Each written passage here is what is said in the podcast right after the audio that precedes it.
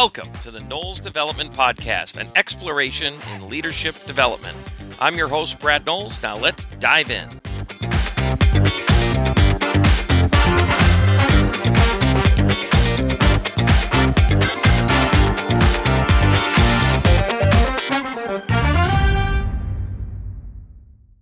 We're going to talk about a topic that will affect every area of your life.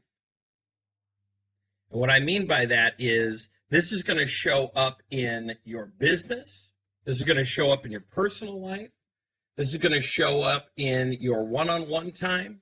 This is going to show up uh, in uh, any relationships you have with employees or customers, whatever it might be, whatever business you're in, whatever position you're in in that business, however you show up in the world as a leader, this topic touches every piece of it.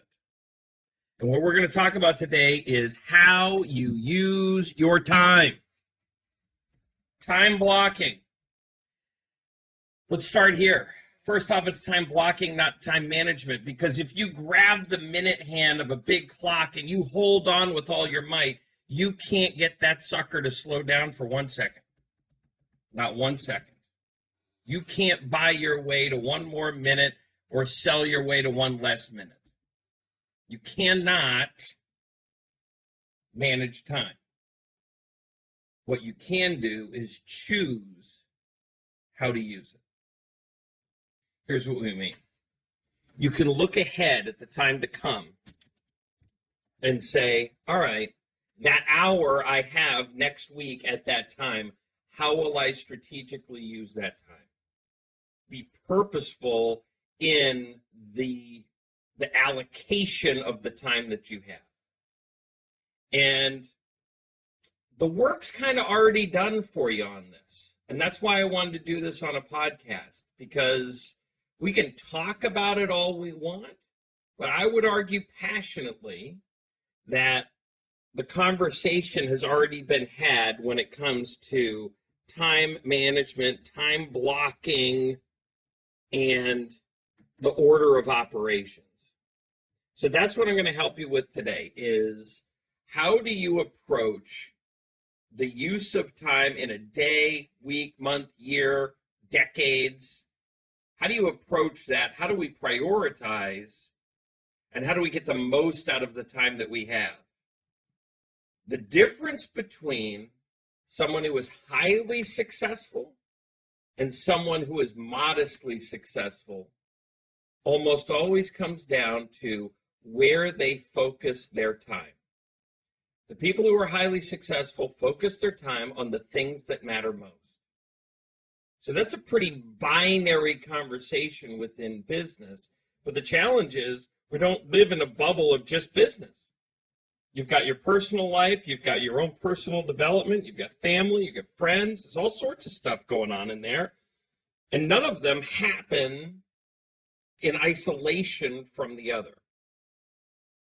So, how do we take all of those spinning plates and use our time most effectively? And what's our order of operations to do that? So, we're going to dive right into it right now.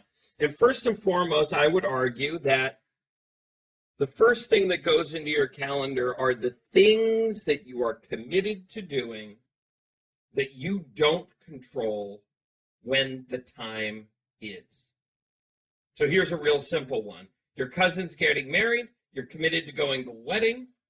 The wedding is on June 21st. You don't get to call your cousin and say, hey, any way you could do that on the 22nd? You know, because I got a spa day planned for the 21st. If you're committed to doing it and you can't control when it's happening, that's actually something that has to go into your calendar first. Sometimes it will determine whether you're actually committed to it or not because you know, I've got two cousins' weddings and they're both on the same day, same time. I can only do one. So I've got to make a choice. But what I can't do is I can't move the event itself. So where does that show up in the world of business? That often shows up with large training events.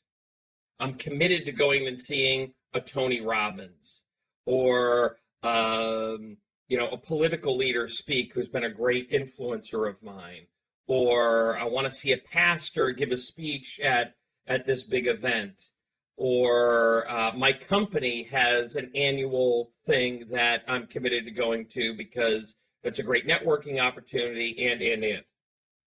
All of those things actually have to go into the calendar first.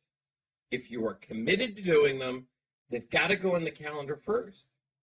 Because you can't book your vacation and then two weeks before realize, oh, shoot, I'm missing that important conference that I'm also committed to. I guess the vacation's not happening. That doesn't work. We've got to get these big block pieces in there that are the ones that we can't control. Now, I would encourage you to be very strategic about how many of those you pick. It's easy to get that stuff to run your whole life if you're over committing to things that you can't control. So be selective, be purposeful and selective. How many times a year are you going to get out of your zip code to get better at what you do in either your personal or professional life?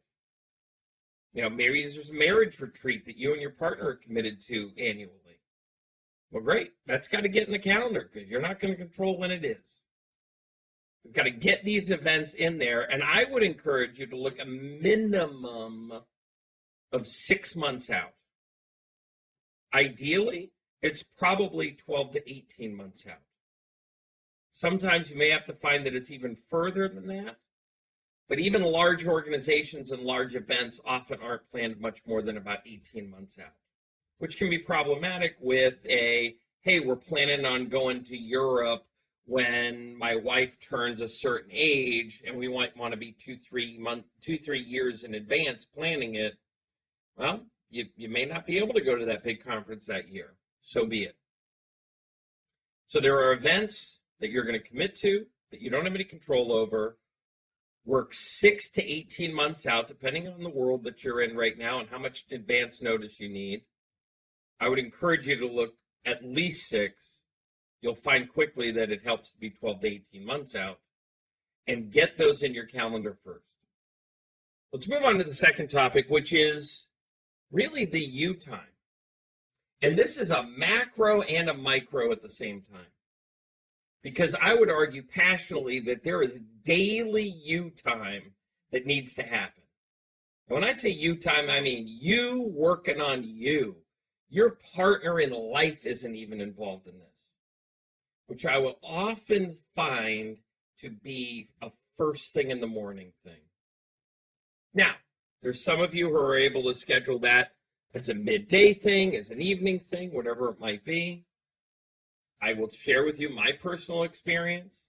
If I want to have devotion time, if I want to have time where I'm reading, time where I'm, again, me working on me time, I find I need to get it done first thing. Like get up, do that. And usually it means I also have to get up before anybody else. So this is early morning time. For some of you, that might mean 6:30 in the morning. For others of you, mean nope, might mean 4:30 in the morning. I can guarantee you, it's going to be before 9 a.m. if we're calling it early morning, because by then the rest of the world is up and at it, and they want your attention. So you got to beat them to it if you're going to be committed to it, and you're going to work to fit it in, in the morning.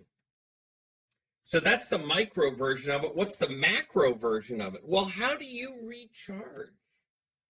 Great, we've got this daily habit in there. Maybe it's a daily devotion, daily gym time. Maybe it's going for that morning run, that swim.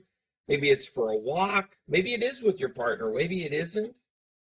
But that's getting blocked in the calendar, and very rarely are we going to compromise that piece because we know it's something that we need to have as a daily habit, as part of our routine. Let's look at it more macro, though. The macro is how do you recharge?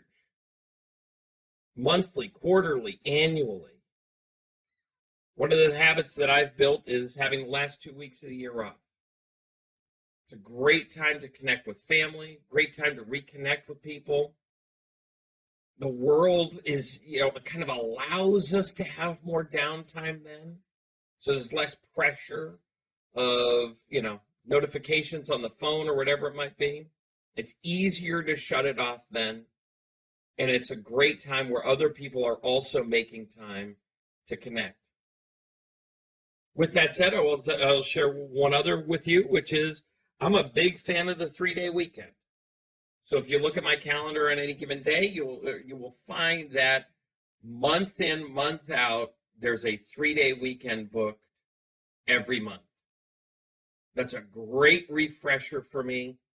It's not so long that I, you know, at the end of it, I never want to work again. However, it's it's that additional break in the routine that allows me some reflection time, some perspective time, some downtime, catch up on a little extra rest, whatever it might be, so I can spend the rest of the month really getting after it. So, first, we want to block in those things that you can't control. Secondly, we want to block in you time, both micro and macro. What do you need daily? And what do you need on more of an annual basis to refresh you? Then I would argue invite the other people in your personal life in and block that time. What does your marriage need? What do your friendships need?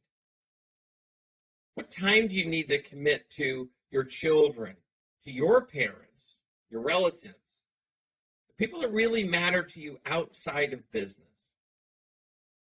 Is it dinner with your family every night? Is it a date night? That stuff's got to get blocked in. We've got to spend time making time for that before we put anything else in the calendar, before we put a single business daily recurring event in the calendar.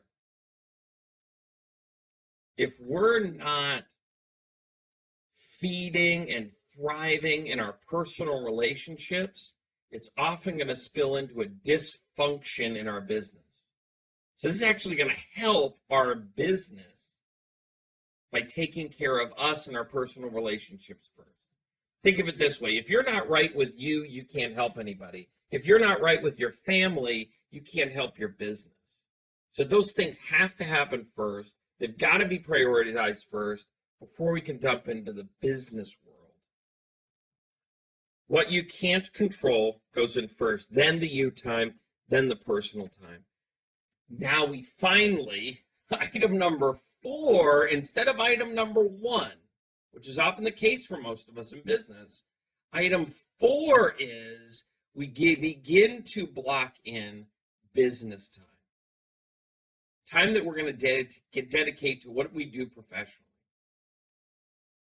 And here's the universal truth. So whether you're in real estate, you're in uh, service industry, you're running that plumbing supply store, whatever your business is, there are 20% of your activities that lead to 80% of your results. The Pareto principle 20% of your activities lead to 80% of your results. Okay?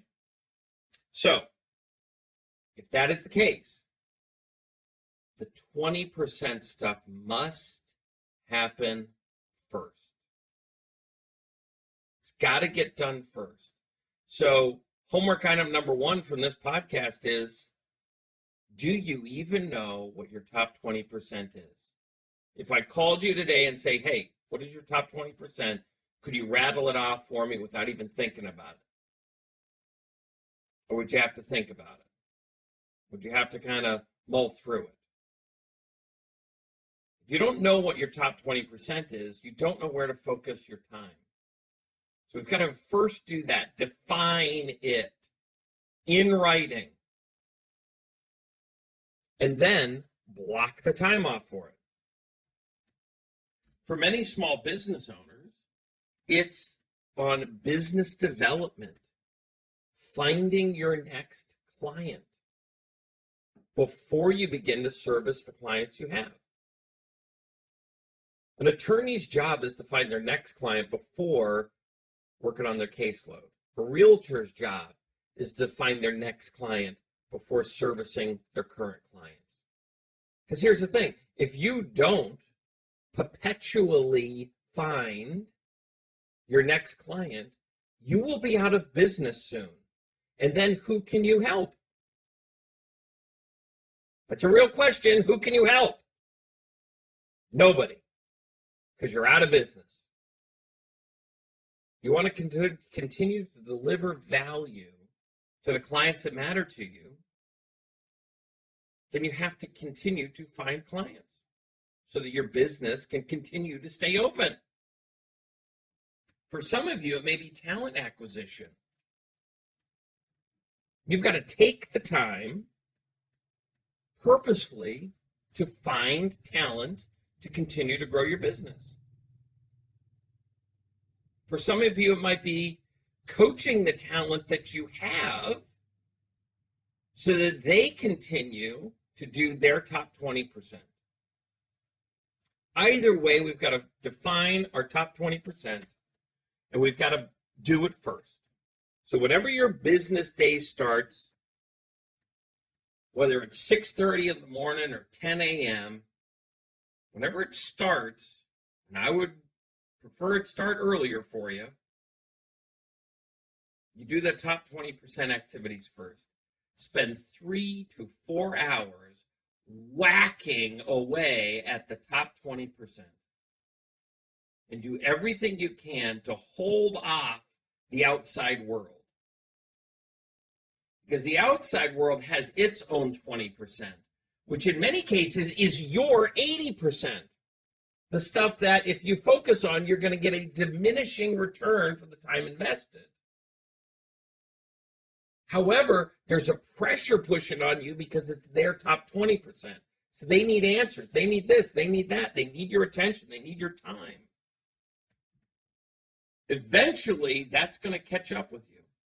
But at 8 o'clock in the morning, you can hold it off. At 10 o'clock in the morning, you can hold it off. At 2 o'clock in the afternoon, good luck. Get after that top 20% and get after it before you start eating lunch. Yeah, I used to build sets for a living for movies and commercials and theme parks and all that kind of stuff. And we'd get going early, 6.30, 7 o'clock. This was out in Southern California. And what I began to realize is what was done by noon was 75% of what we would get done that day. Even though we'd only worked half the day so far. What was done by noon was 75% of what was going to be completed. You had to get it done by then because the afternoon effectively was the finish up stuff. So if it wasn't done by noon, it wasn't getting done that day. And I, in observing hundreds of people's businesses as well as my own, have found that that's true as a through line. If you aren't getting it done in the first half of your day, you're probably not getting it done. Which means the can gets kicked to the next day. If I stitch together enough days like that, my business begins to fail because the things that matter most for my business aren't being accomplished. The business, the things that matter most for my role aren't being accomplished. I've got to book my top 20%. I've got to book it in the first half of my day. Now, on occasion, can I do it at other times? But Brad, I get better results if I make my calls in the evening. Sure, okay. On occasion, can you do some call time? Sure. The first for sale by owner I ever landed was a call at seven o'clock at night as a follow up. So I'm not going to say it doesn't work. However, if you build the habit to get it done before noon, it will work better. Guarantee it. Then we have to leave time for the 80%. Because the 80% is going to happen. There will always be a 20% and an 80%. What we need to do is spend a disproportionate amount of the time on our 20%. In other words, if I'm dedicating 10 hours a day to business, I can't spend two hours on my 20%. That's how the world is naturally wired to work. I need to spend a disproportionate time on that to get a disproportionate return for the time invested. So I need to spend three, four hours on my top 20% early in the day so I can start magnifying my return for time invested. And the 80% is going to need some time too. Here's the piece you need to hear the work in your 80% is the work that fills the time you give it. So if you set aside three hours in a day to work on the 80%, it's going to take all three hours and it's going to ask for another hour or two. If you give it six hours, it's going to take all six hours and it's going to ask for another hour or two. If you give it 12 hours, guess what? It's going to take all 12 hours and ask for an hour or two. This is the part of our businesses that expand to fill the time we give it. So we've got to put hard brackets on it, limit the amount of time that that part of our business gets. If we can do that at a high level, when we do that at a high level, you will find that there's a great efficiency that can happen in the 80%. You can actually fly through a mountain of stuff quickly by wrangling that time in, putting hard brackets on it, and forcing it into a tighter constraint. Here's how you know that's true. If you want something done, give it to someone who's busy. Because when you give it to someone who's busy, they're going to get it done quickly because that's all the time they have. You give it to somebody who's not busy, it's going to fill the time they have, which could be weeks instead of hours. The last piece I want you to consider is what I would call white space or opportunity time. This is the piece that I'll be honest, I struggle the most with because I like to fill my calendar. Hey, there's 30 minutes. Bounce, cram more stuff in there. Just go from thing to thing to thing to thing to thing. No breaks, no lunch, standing up. Put on the Depends diaper and keep cranking white space allows for opportunity. If we've got our calendar so packed that we can't return a call of an inquiry, we might lose a massive business opportunity. If we don't have time in our calendar to explore a relationship deeper of a past client who maybe could turn into a continual source of referrals, it could actually be a stifle to the growth of our business. I want you to seriously consider having some white space in the calendar. It's not in the first half of the day. First half of the day should be fairly regimented, fairly packed with the stuff that matters most you time, personal time, top 20% of your job, right? But in the afternoons, leave some gaps that allows for a phone call back, that allows for a quick coffee meeting, that allows for dot, dot, dot. We've got to leave that time in our calendar for the opportunities we don't even know are coming. If your calendar is so packed that those can't get in, you're never going to attract them to you. And I don't know where they're going to come from for you. You know, to me, it's usually the odd call, the odd text, the odd email that I have a few minutes, I respond to, and before you know it, I'm in business with another person. And that business flourishes. The white space, the opportunity time is actually key to the growth of a business I've found. And I would encourage you to find time for that. It also is a great time for you see an employee struggling, you see somebody on your team having a bad day. White space in your calendar allows for, hey, let's walk across the street and have a cup of coffee and just chat.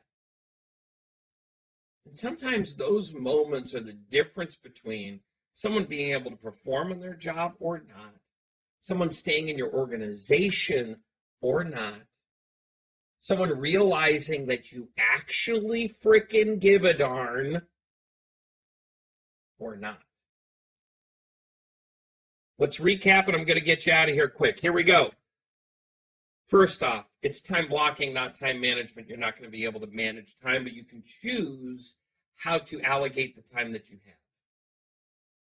Two, put the stuff in the in the calendar that you have no control over, but you are committed to attending, whether it be personal or professional. Three, you got to put you time in. If you aren't right with you, you're not going to be able to help anybody else. So whatever that is for you, however you feed you, so you have to give, you need to do that first. Then the personal relationships especially your partner in life. If you're blessed enough to be married, man, you got to pour into that relationship and it takes time, which means you got to set aside the time to do it. Or guess what? One day you're going to wake up and that relationship's not going to be there. Requires time invested. Switching into business, we got to put our top 20% as the priority first. Define what your top 20% is and then have that be the piece that takes the priority time in your calendar, which I would argue passionately is before 12 o'clock. Get it done first. The 80% we've now contained because we've blocked all the other stuff in. 80% is only going to get a little bit of time, which is all it freaking deserves. If we give it any more, it's going to take it and keep asking. So we got to contain it. And leave some white space. Don't go crazy. You got to leave some time for opportunity. You do that, you will be more effective, not just in business, but in all areas of your life. Thank you so much, gang, for joining us today. And if this has been a value to you, please share it with those that you love. You can find us at any time at knowlesdevelopment.com and on Facebook at Knowles Development. I hope this has moved the dial for you personally. Now go get them.